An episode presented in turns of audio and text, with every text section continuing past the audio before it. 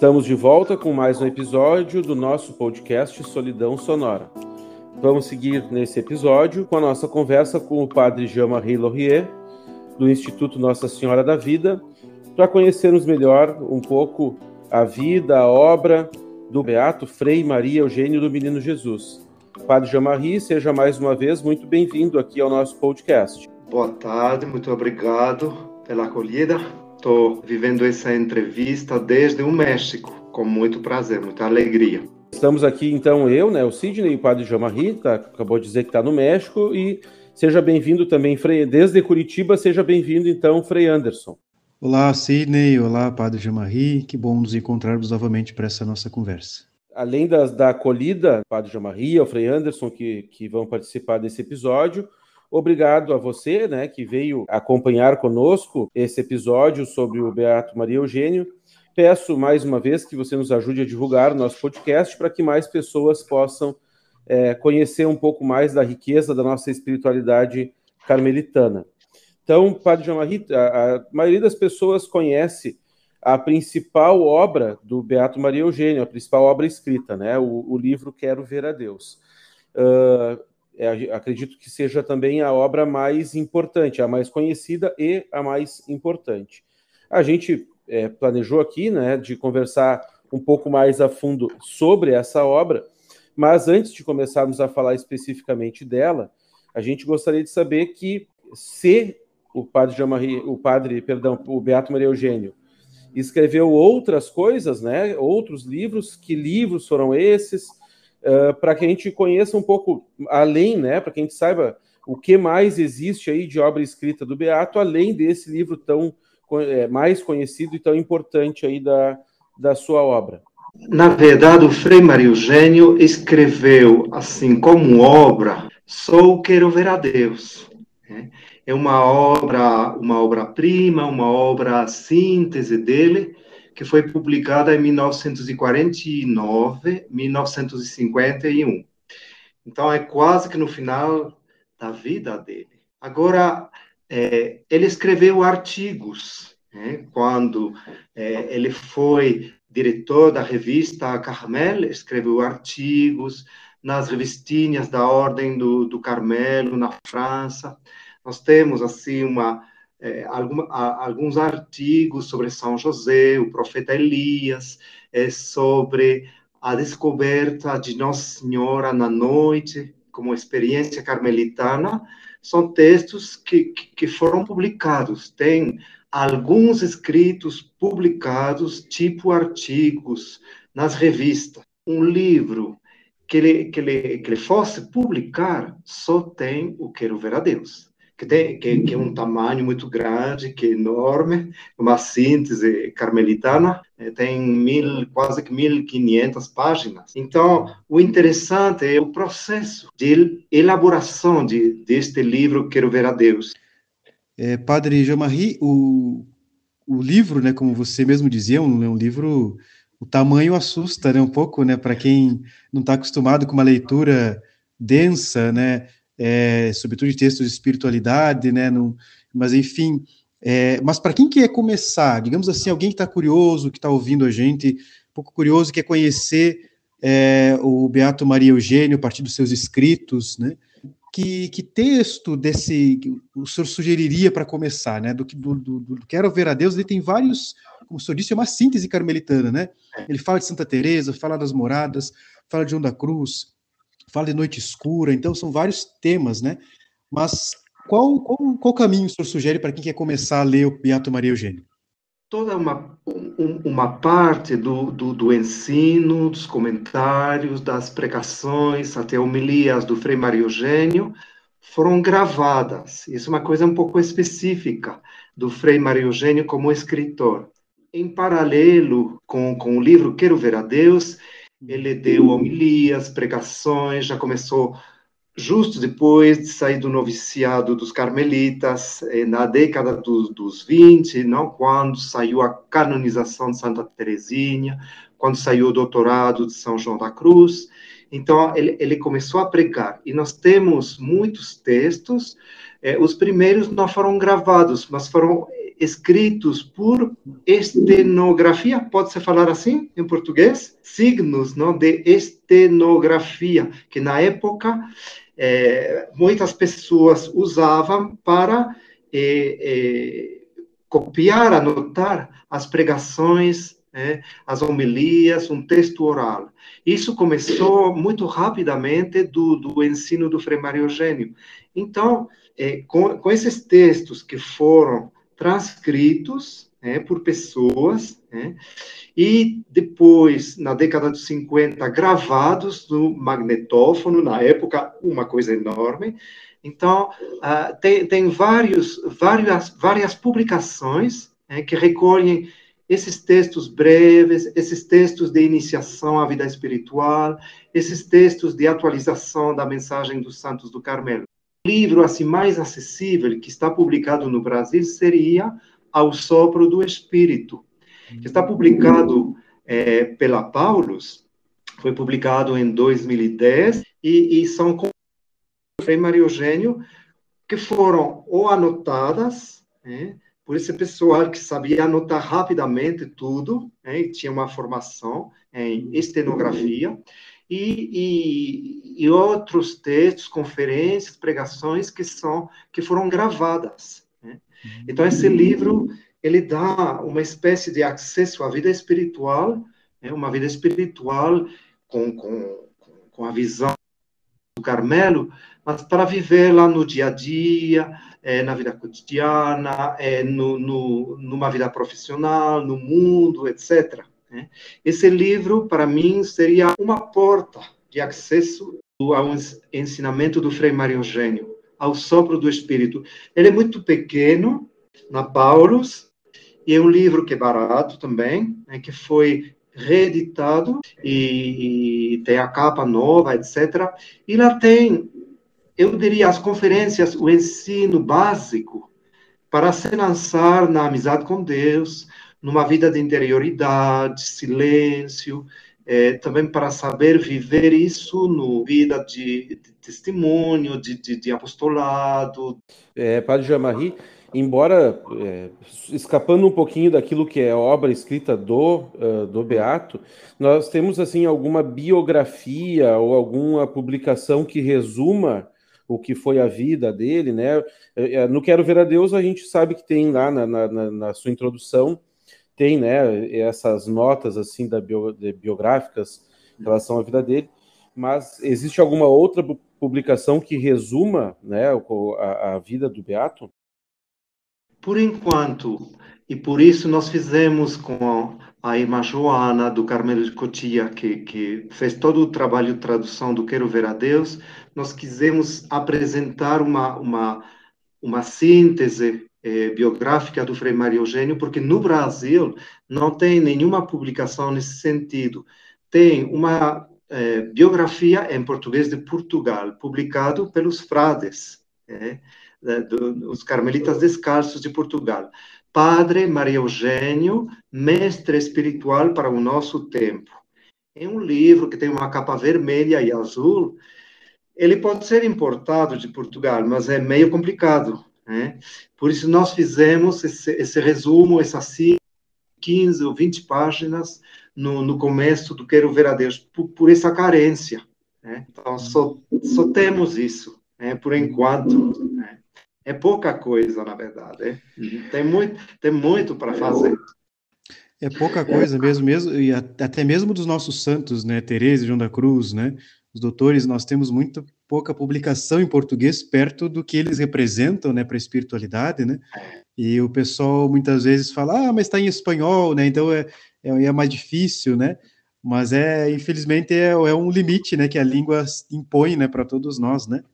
Mas, padre, eu queria propor que a gente falasse também a respeito dos, dos temas que mais encantavam o padre Maria Eugênio em relação à vida espiritual e que estão condensados, né, né seja na, nessa obra do Quero Ver a Deus, que é a mais conhecida, seja nesse outro livro, né, O Sopro do Espírito, né, que você falou, né, que, que também com, contém aí é, uma espécie de, de síntese, né, uma, expressa o que o, a vivência, a fisionomia espiritual do Padre Maria Eugênio, né? Que, que traços é, da, da, espiritualidade carmelitana a gente encontra na obra do, do Padre Maria Eugênio? Mais característicos? Eu penso que a, a primeira que ele trabalhou, que ele vivenciou também e, e depois testificou e testemunhou, eh, foi a, a experiência de oração que ele, que ele viveu no Carmelo, não? É, última vez eu falei que ele tinha recebido uma formação de uma oração assim muito metódica, muito racional, muito é, muito francesa, etc. Não? E ele descobriu no Carmelo com Teresa de Ávila, né? trato de amizade muito muito simples, muito familiar, então, tem, tem no Quero Ver a Deus, especialmente, particularmente na primeira parte, que são nove capítulos que dão uma, umas perspectivas sobre a vida espiritual. Tem é, dois capítulos centrados na oração, e ele mostra que, que no Carmelo Teresiano, realmente, é, a definição de essa amizade com, com, com Jesus pode abranger todo tipo de devoção, de oração, eh, de reza, porque eh, essa intimidade com Jesus eh, pode informar todo tipo de devoção, de oração, de, de, de, de, reza, não? Então, essa dimensão para ele é fundamental. Então, desvendando essa característica, essa dimensão, essa definição da oração teresiana como uma o povo de Deus, todo o povo de Deus, né? e que hum. pode dar uma, um dinamismo né? a todo tipo de oração. Sempre vai precisar de um contato pela fé, pelo amor. Que Teresa ela ela desvenda, não? É, tanto na na vida como no caminho, como nas moradas, não? Acho que é um eixo fundamental para o Frei Mário Eugênio e parte da própria experiência. Para ele foi uma descoberta maravilhosa isso vai com a centralidade do mistério e dos mistérios de Jesus.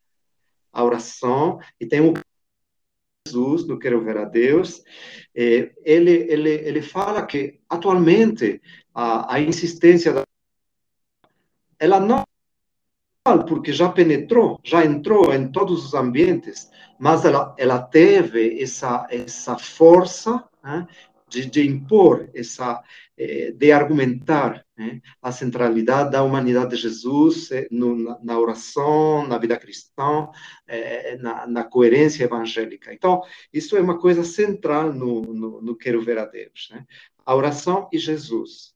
Mas depois eu penso que na experiência do Frei Mário Eugênio e no desejo de comunicar a espiritualidade do Carmelo para o mundo inteiro, ele trabalhou também é, a articulação da, da vida interior, do, da interioridade, da oração, da amizade, né? a articulação com, com a vida, o testemunho do evangelho na vida.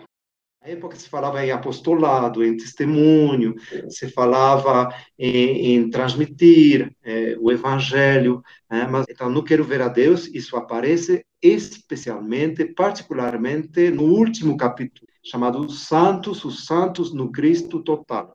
É, é realmente como a oração se torna missão né, e testemunho. Né. Penso que nesse aspecto ele, ele continuou é, continuou a, a visão teresa. Por isso ele escolheu, no Quero Ver a Deus, a estrutura das moradas, como síntese de Santa Teresa, tem cinco partes, mas a estrutura, é, a visão, a articulação é, com, com, a missão, o testemunho, a ação apostólica, isso vem de Teresa. O senhor já, já, de alguma forma, explicou algumas coisas sobre o livro, mas vou dar um passo atrás qual foi a motivação para escrever o livro, né? Foi a pedido ou a mando de alguém? Para quem ele escreveu? Qual era o intuito, né? Qual era o objetivo dele quando escreveu essa obra? Na verdade, a obra eu diria que é o fruto maduro de toda uma experiência de, de ensino, de diálogos, de encontros, porque todas as conferências, to, to, os capítulos do livro, eles são conferências. Nós temos os textos, né? Eh, registrados de, das conferências. Começaram as conferências com esses universitários que nós mencionamos a primeira vez, não? que se encontraram com Frei Mário Eugênio e pediram a ciência da contemplação carmelitana. Então, ele começou a dar umas palestras. Participaram nessas palestras em Marsella também as primeiras futuras consagradas do Instituto. Né? E então, isso pouco a pouco foi constituindo todo eu diria, um corpus, uma obra, não que expressava, que exprimia uma uma um, uma caminhada, né? E então, mas isso durou quase que 20 anos. Ele ele próprio conta isso no prefácio né, do livro. É, o público tinha preferências por São João da Cruz. Muito de moda, também foi o doutorado de São João da Cruz, depois o, o, quarto centenário do nascimento de João da Cruz. Então, eles tinham preferência por São João da Cruz. E ele escolheu Teresa de Ávila, porque ela oferecia é, uma visão mais global né, da pedagogia, da mistagogia carmelitana, né, foi a escolha dele. Ele explicou esse, é, explica isso no, no prefácio. Né? Mas com esse público, ele foi caminhando. Né? Então, o, o, as conferências foram se acrescentando, se enriquecendo. Depois começou a vida do instituto, né? então recreios, partilhas, diálogos. Né? Então é, tudo isso entrou é, no, no, na, na, formação, na constituição do, dos capítulos do Quero Ver a Deus. É um livro de diálogo, de encontro, é fruto disso. Uh, também, ainda é, pensando na, na, na, dinâmica da obra, né, o senhor comentou que então o livro segue esse esquema das moradas e que é dividido em cinco partes. É. Só que o senhor puder falar para nós é, é, é, que partes são essas, né? O que, que mais ou menos cada uma. Não dá para a gente se estender muito, mas do que se trata em cada uma dessas partes, né? Hum. E a gente sabe que ali tem uh, muito, como o senhor já falou, de Santa Teresa, de São João da Cruz, tem muito de Santa Teresinha também, né? De que forma, de que forma que eles que, que entra, né? A, a, a, tradição e a experiência e, e aquilo que ele recebeu dos nossos santos, de que forma isso entra na, na, na, organização do livro, né? Com certeza, sim. Né? É, a palavra tradição, acho que é a palavra certa, porque ele, ele quis transmitir né? A mensagem dos doutores do Carmelo para o mundo do, do, século XX, um mundo moderno que precedia o Concílio Vaticano II, um mundo das guerras, etc. Não? Para todo o povo de Deus. Então, em primeiro lugar, é importante é, indicar, apesar de seguir a estrutura das moradas e que Teresa de Ávila seja a, a guia principal, ele soube inserir o ensino de João da Cruz, mas também, e ele com muita, não sei, profecia, né, ele considerou a Teresinha como doutora, na verdade. Em paralelo do livro Quero Ver Deus, justo antes, poucos anos antes, eh, ele, ele deu uma conferência em Paris, sintetizando a mensagem de Santa Teresinha, é, doutora, é, é, estava muito muito entusiasta não pela mensagem de Teresinha então a questão da pequena via a, a, questão da pobreza da pequenez da esperança tudo isso está nas etapas cruciais do quero ver a Deus né? então nesse aspecto pode dizer que ele quis transmitir o carisma do Carmelo nessa visão mais sintética. Da outra parte, eu penso, é, com a sua pergunta, que ele é, fundamentar toda a mística, a pedagogia dos Santos do Carmelo, a mistagogia, sobre uma realidade, e isso aparece na primeira parte do Quero Ver a Deus, que é a presença de Deus em nós, a possibilidade de comunhão com Ele e também essa, essa capacidade que nós temos pelo batismo, pelo dom do batismo, pela graça do batismo, de nos relacionarmos com Deus e de caminharmos para a santidade. Né? Ele quis é, manifestar, mostrar que toda a ação da pessoa humana, o caminho para a santidade, rumo à santidade, tudo isso do Concílio Vaticano II é pelo dom inicial é, de Deus, é, no no batismo, e por isso todo batismo tem essa capacidade. Né? Então, esse aspecto da, da graça, do dom do batismo, é um eixo do, do, do Quero Ver a Deus, né? do primeiro capítulo até, até o final. Né? O, a santidade final que ele, eh, ele vai desvendando, ela é a, o desabrochar é, do, do, dinamismo do batismo em nós. Por isso, é, é para todos, é, não é coisa a se reservar. Então, é um, é um grande eixo, uma grande convicção dele, sim. É interessante essa, esse fundamento né, da nossa da teologia, né, que é algo que é tão hoje é tão bonito, né? Mas é, mas como como foi difícil ao longo dos anos, né? Irmos assimilando esse esse dom básico, né? Que nos capacita e que nos abre a viver aquilo que os santos carmelitas sempre falaram, né? Ou seja, do, do, do ser humano com capacidade infinita e chamado a viver uma comunhão com Deus, né? Um Deus que a única coisa que ele pede é que a gente não coloque obstáculos, né? Como o próprio, o próprio João da Cruz diz isso, né? É, Deus que guia a pessoa, ele só pede que a gente não coloque obstáculos, né? E o Padre Maria Eugênio, esse, nesse esforço dele de, de renovar, né, na igreja, no Carmelo, essa convicção, né? De fato, construiu aí uma grande obra, né? E tá aí para nós um grande, um grande legado, né? Mas é algo que é tão bonito e tão profundo, né? E que, digamos assim, é, nem sempre ficou claro, né? Nem sempre ficou claro, né? Dessa vocação fundamental de toda pessoa chamada a viver a comunhão com Deus. Né? E uma comunhão com Deus que seja é, também a base, o alicerce, o fundamento de um testemunho. É, de, é discípulo missionário. É, ele não usa os conceitos que são muito mais recentes, não? É, não é aparecida, ele não não participou, com certeza. Mas é, a, a nossa amizade, a nossa intimidade com Jesus, com Deus, a comunhão com Deus, é para um testemunho, para uma presença fecunda no mundo, né? através do trabalho, através da consagração, é, da catequese, é, tudo. Mas, enfim, é, é, para um testemunho, não é uma coisa assim, vou dizer, de intimismo, não é uma coisa de egoísmo, é uma interioridade aberta de comunhão. Hum, como se costuma dizer hoje, é uma mística de olhos abertos, né? Ah, com certeza. né? É, o fundamento é a experiência de Deus, mas, no é. entanto, não é uma experiência que é, encerra a pessoa em si mesma, né? É uma experiência que dispõe sempre mais.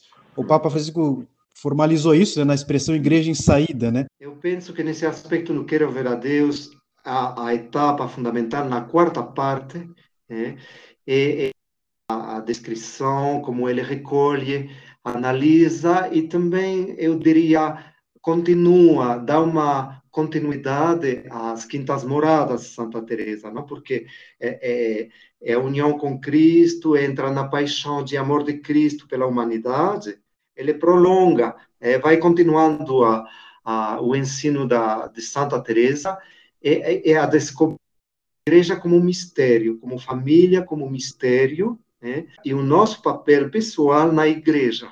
Né? A gente tem que fazer uma, tem, tem, tem que agir, a gente tem uma missão que Deus concede a gente, né? e a gente vai descobrindo isso de uma maneira contemplativa. Né? Eu acho que é um aspecto muito importante na visão do Frei Mário Eugênio, porque nós estamos a, agora com muita coisa muito muito feia, muito chata, muito negativa, não, da, da igreja em muitos países e tudo isso, não? Então ele teve um amor à igreja, mas a, a igreja é descoberta é, desde dentro, né?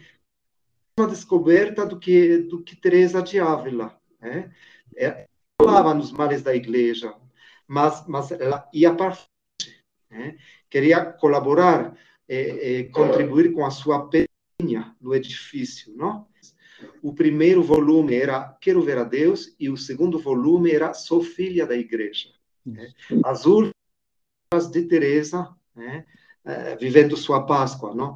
Isso era é, totalmente é, consequente, congruente com a contemplação teresiana para o Frei Mário Eugênio.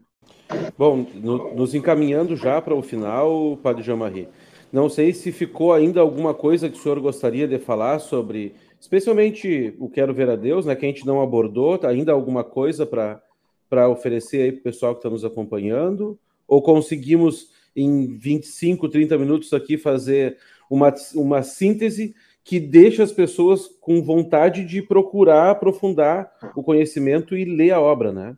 Acho que dois pontinhos. O primeiro, que a linguagem do Quero Ver a Deus, às vezes, para o, o leitor que entra no livro, pode aparecer um pouco difícil, porque às vezes ele usa palavras técnicas, ele usa palavras é, comuns da escolástica. Né? Isso pode ser um obstáculo na leitura no, no primeiro momento. Acho que é bom sabê-lo e dizê-lo. É, pode ser um, pode atrapalhar, pode ser um obstáculo. Né? Mas eu penso, porque eu senti isso, a primeira vez que peguei o livro, foi um padre que, que presenteou para mim, eu não gostei. Eu achei, assim, uma muito, ai, muito, ai, enfim, não gostei. Então, por isso estou falando isso, acho que vale a pena. E, e, e então, a gente vai entrando depois, né, com, com, com a, o, o que ele coloca, é, da síntese dos santos, mas também tem a experiência própria dele e de maneira muito especial, e muitas vezes, tanto com, com a teologia da graça, do batismo, como quanto com, com, com os evangelhos, é, os evangelhos, por exemplo, as parábolas do reino, ele, ele, ele volta sempre às parábolas do reino, ele, ele até, até interpreta é, o crescimento é, nas moradas de Teresa com as parábolas do reino do Evangelho. Não? Ele, ele também centra no, nos mistérios de Cristo, aparece muito o mistério do Tabor e o mistério de Getsemane. Então, e, e ele está muito impactado por, pela, pelas cartas de São Paulo. Né? Então, toda a dimensão, eh, a experiência do profeta Elias é fundamental também. Isso, então, a dimensão bíblica no livro, acho que ela é, é ela é prevalece sobre a dimensão escolástica. É, eu fui descobrindo isso aos poucos né? e me encantei com isso. Acho que é um aspecto importante. Ponto seria ver tudo o que ele fala sobre Santa Teresinha, porque realmente ele conseguiu é, sintetizar o, o, que ele tinha percebido e com seus contatos com a eu quero ver a Deus tem uma uma, uma suma de Terezinha fantástica. Muito obrigado mais uma vez, Padre Jamarri, por estar conosco. Já obrigado, deixo o, o, aviso aqui para o pessoal que ainda teremos mais um episódio, né? Em que nós vamos é, conversar um pouco sobre o Instituto, fundado então pelo, pelo Beato Maria Eugênio, que é, chama-se Nossa Senhora da Vida, né? É um instituto associado à ordem. Vamos conhecer um pouco melhor aquilo que ele nos deixou como obra, eu digo obra viva, né? Os, vamos conhecer os herdeiros aí. De, acho que o Carmelo inteiro é herdeiro, mas de forma especial, certamente os, os filhos aí do instituto, né? Então, muito obrigado mais, mais uma vez, Padre Jamarri. Obrigado, eu agradeço, eu que agradeço. É uma partilha, acho muito rica, né? E, a, e, espero que também as pessoas, os ouvintes, possam também é, ter esse acesso, essas portas de acesso. Né? E também para nós é um encontro muito fraterno, agradeço muito. Frei Anderson, mais uma vez, muito obrigado também. Obrigado também Padre Marie, obrigado Sidney e até a próxima. Então, obrigado a você que esteve conosco até aqui. Lembrando sempre que nós temos um e-mail para que você possa fazer contato. Se deseja mais informações, propor temas, entrar em contato conosco, o e-mail é solidãosonora.gmail.com. Então, muito obrigado e até a próxima.